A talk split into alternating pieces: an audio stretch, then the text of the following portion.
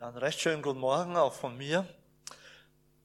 Wir haben das ja schon gehört. Es soll in den nächsten, heute und nächsten Sonntag und dann noch zweimal bei den Predigten um das Thema Heiliger Geist gehen.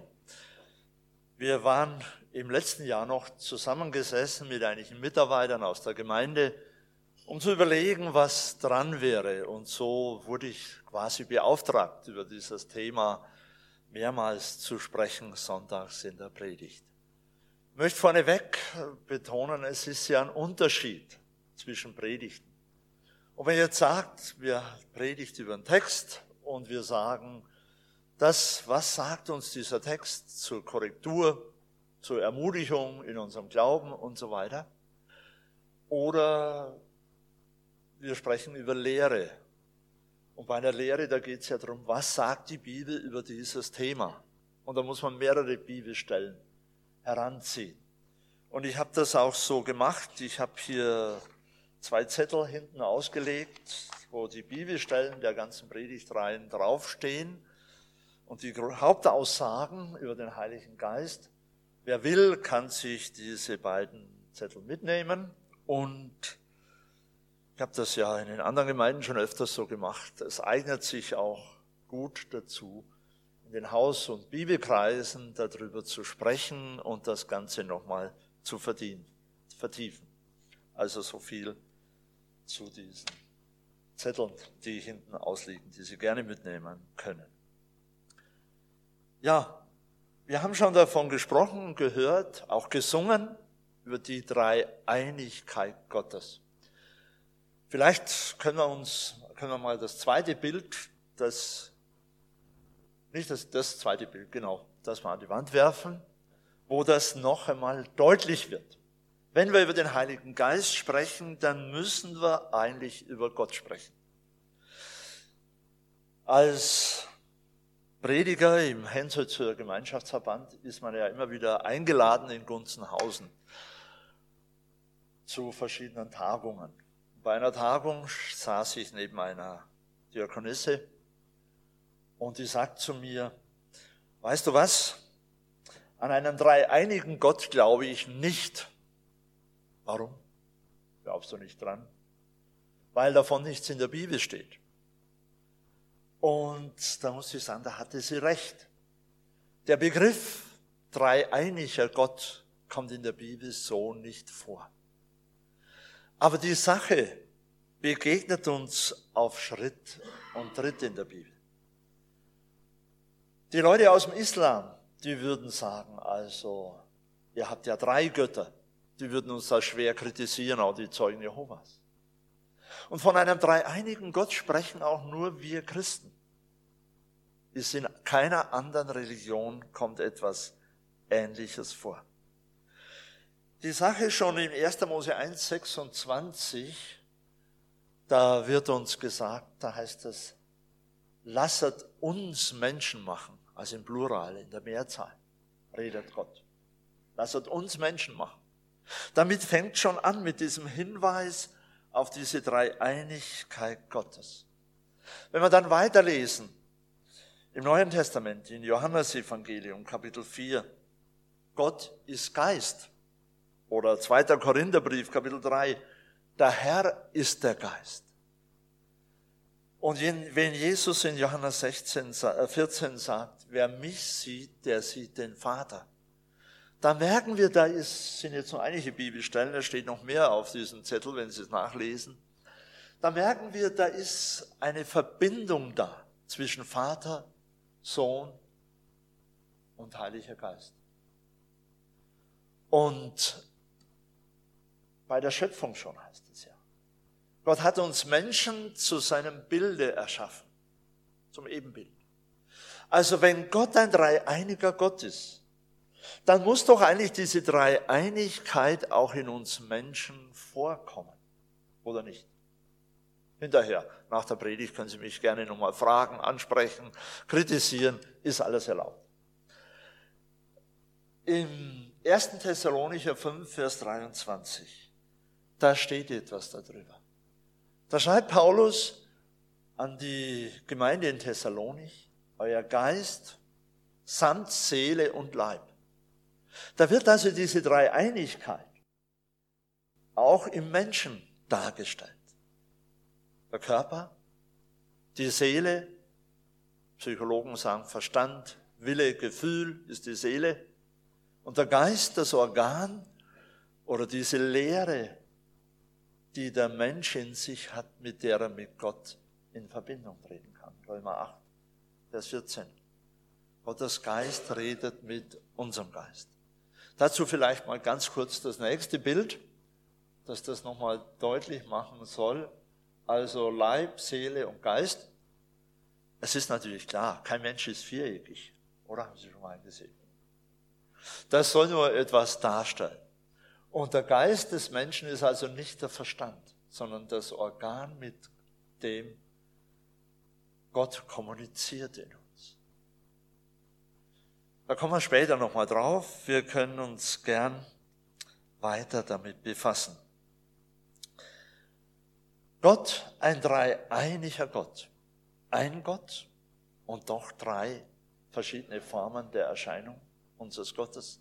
Als Gott der Vater, der die Welt erschaffen hat. Als Gott der Sohn, der die Welt erlöst hat, so heißt es im Glaubensartikel, und als der Geist Gottes, der in uns Menschen Wohnung nehmen möchte. Ich habe ein Buch gelesen über dieses Thema von Dr. Blitzikian, einem polnischen Theologen. Und er schreibt darüber etwas sehr Wunderbares. Er schreibt, der Gott, an den wir glauben, ist nicht ein Gott, der einsam irgendwo über dieser Welt thront, sondern in Gott selber ist schon Liebe und Beziehung zueinander.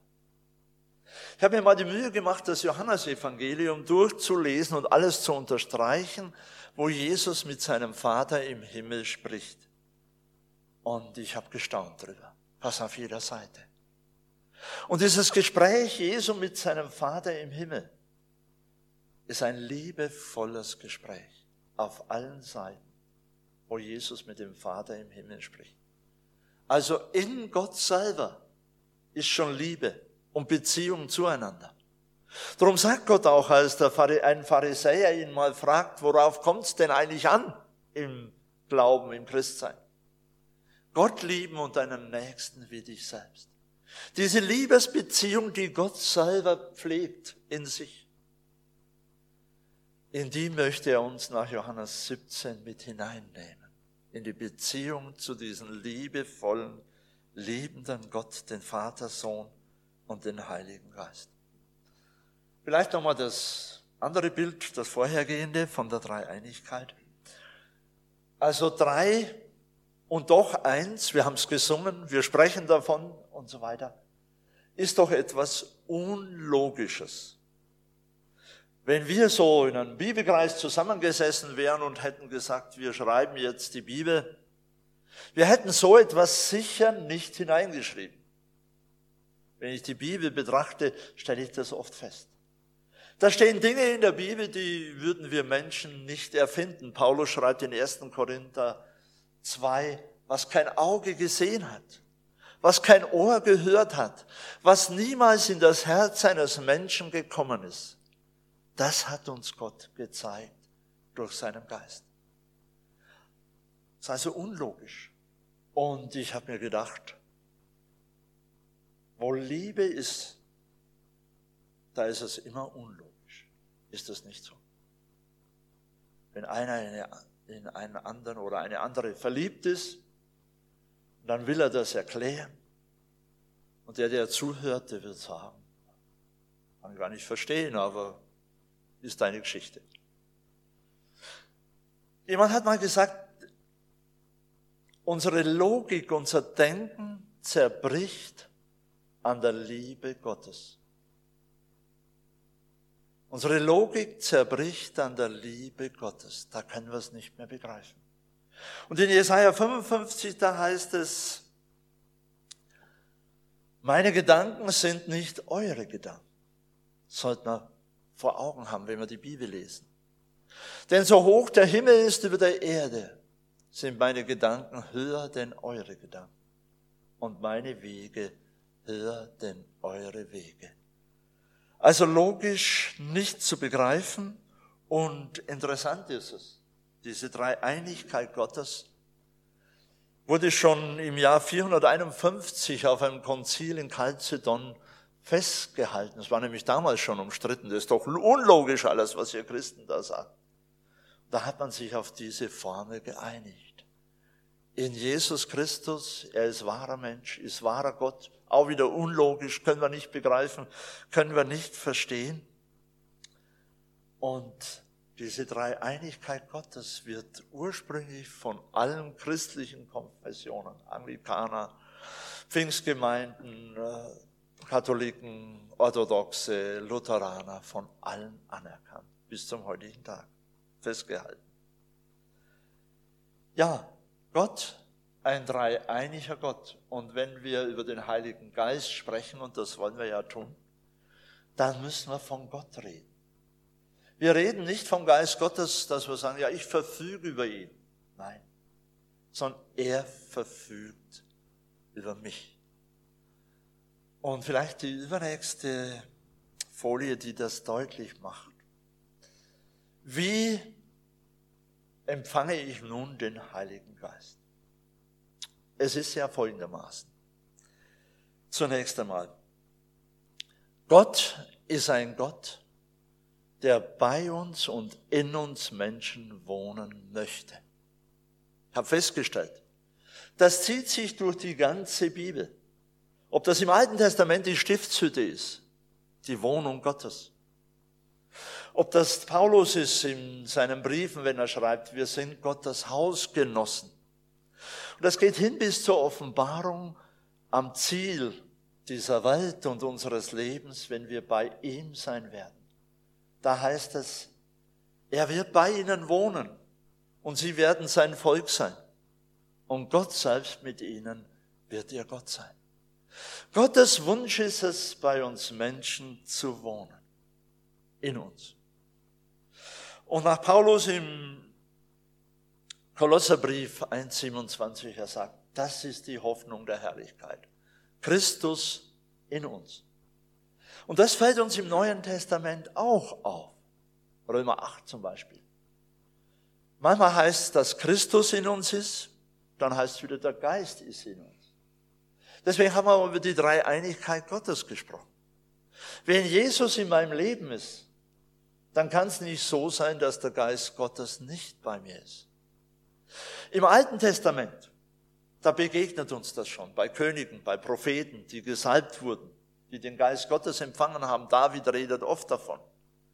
Aber das Besondere an Pfingsten oder nach Pfingsten ist das, dass Gottes Geist in jedem seiner Kinder, in jedem Gläubigen wohnen möchte.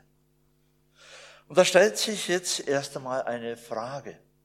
Stell die mal, eine sehr provokante Frage. Darf ich Sie heute Morgen auch mal provozieren? Was würde sich in deinem Leben ändern, wenn der Geist Gottes nicht da wäre? Mal eine Minute drüber nachdenken. Was heißt das, wenn ich dann sagen muss, ja, dann ändert sich auch nichts, dann bleibt alles, wie es ist? Schon eine heikle Frage, nicht wahr? Was wird sich in meinem Leben ändern, wenn Gottes Geist nicht da wäre? Oder die andere Frage, ich habe zwar Jesus aufgenommen, habe ihn hineingenommen in meinem Leben, vielleicht fehlt mir noch was. Als ich noch gar nicht lange im Glauben war, mit 25 Jahren, 24 bin ich zum Glauben gekommen an Jesus, da wurde mir mehrmals diese Frage gestellt. Von Leuten, denen ich zusammen war. Fehlt mir noch was? Ich habe Jesus in meinem Leben. Das wusste ich, das war mir klar. Nein, dir fehlt noch der Heilige Geist. Geht das denn überhaupt? Dass wir Jesus haben und den Geist Gottes nicht haben. Wenn es ein dreieiniger Gott ist, dann ist der Herr der Geist. Dann ist Christus in uns das gleiche, wie wenn der Geist in uns ist.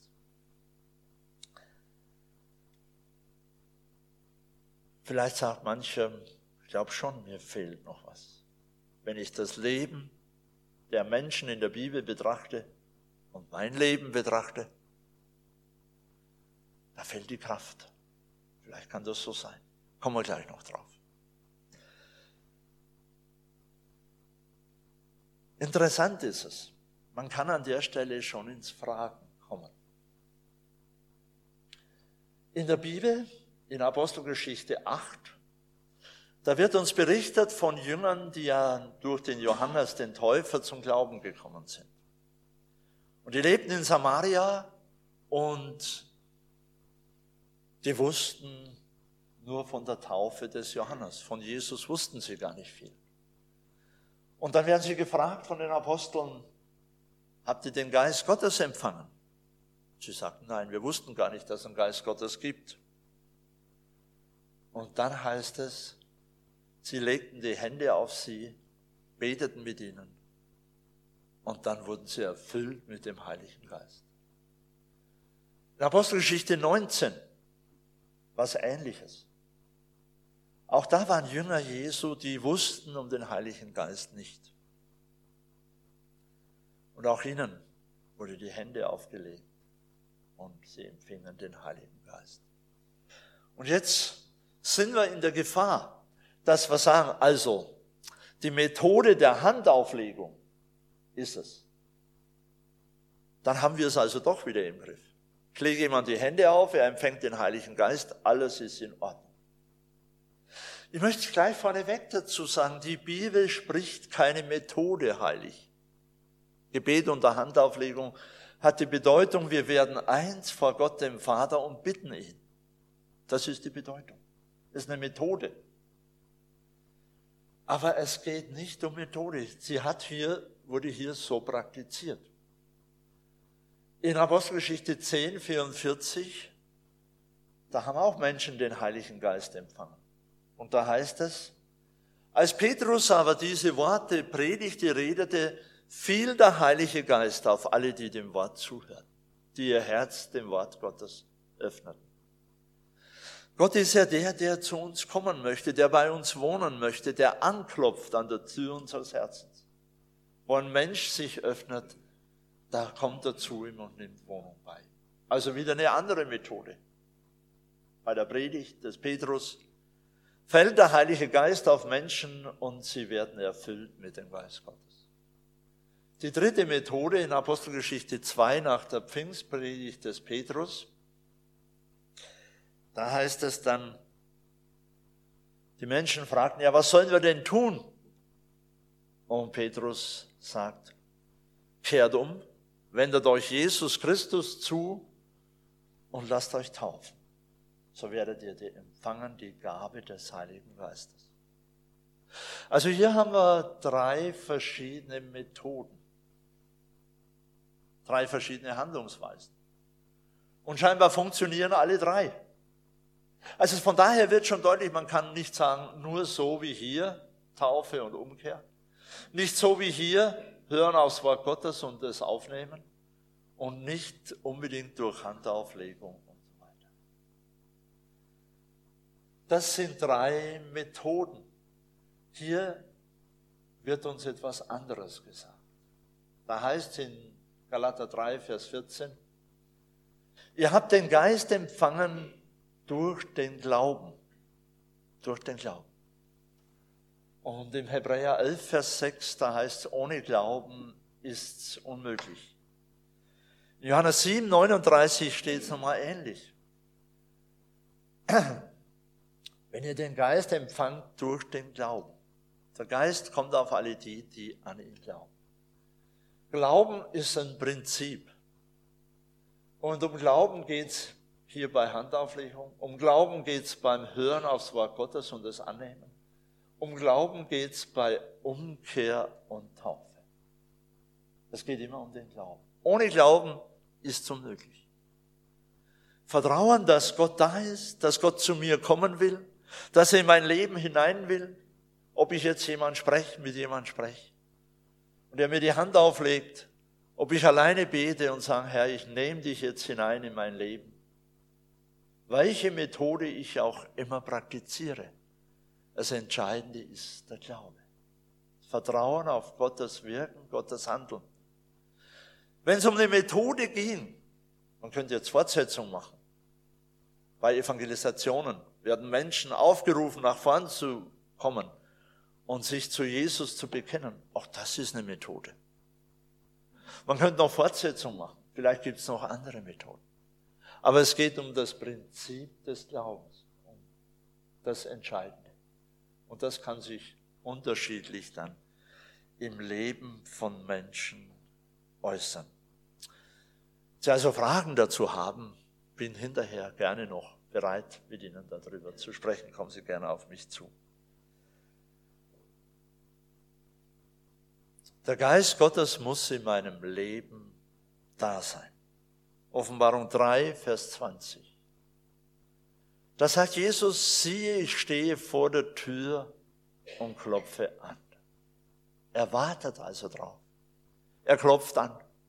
Er wartet darauf, in mein Leben hineinzukommen.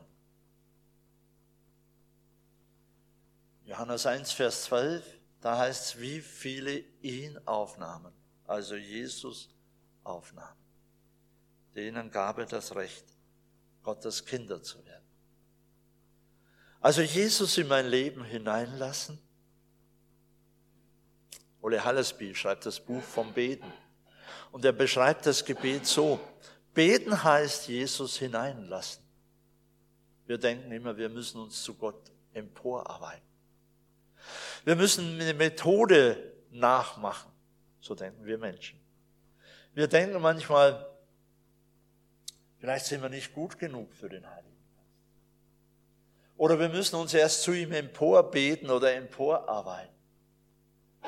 Gegenteil, meine Erfahrung ist, habe es vor ein paar Sonntagen gesagt, das Wasser des Lebens, das Wasser fließt immer zur tiefsten Stelle, zum geringsten zum Niedrigsten, zum Ärmsten, zum Hilflosesten. Da kommt Gott am liebsten. Dort, wo ein Mensch sich öffnet, dem Geist Gottes. Was sind die Auswirkungen, dass ein Mensch mit dem Geist Gottes erfüllt ist? Möchte ich auch noch mal ganz kurz nennen.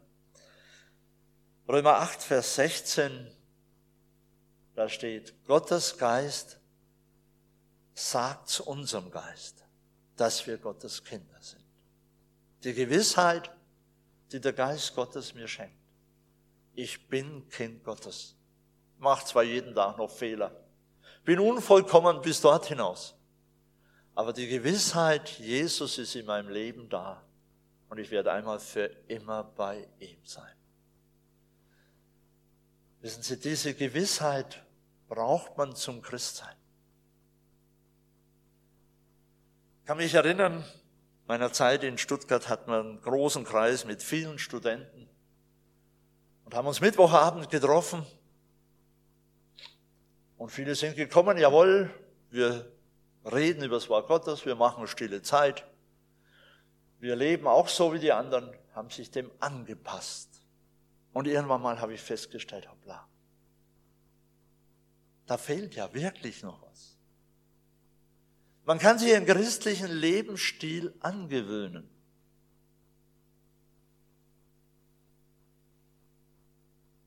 Aber ohne den Heiligen Geist. Das gibt schon. Da muss man drüber reden. Du musst Jesus in dein Leben hineinnehmen. Seinen Geist, der muss dein Leben prägen. Oder in Babenhausen ein Gemeindemitglied, einer, der schon lange Mitglied ist, schrieb mir mal eine Mail, weißt du, Gerhard, ich bin kein Christ, ich war auch nie einer. Ich habe mir nur einen christlichen Lebensstil angewöhnt, so wie meine Frau auch lebt. Da habe ich gesagt, da müssen wir uns unbedingt treffen, müssen reden darüber.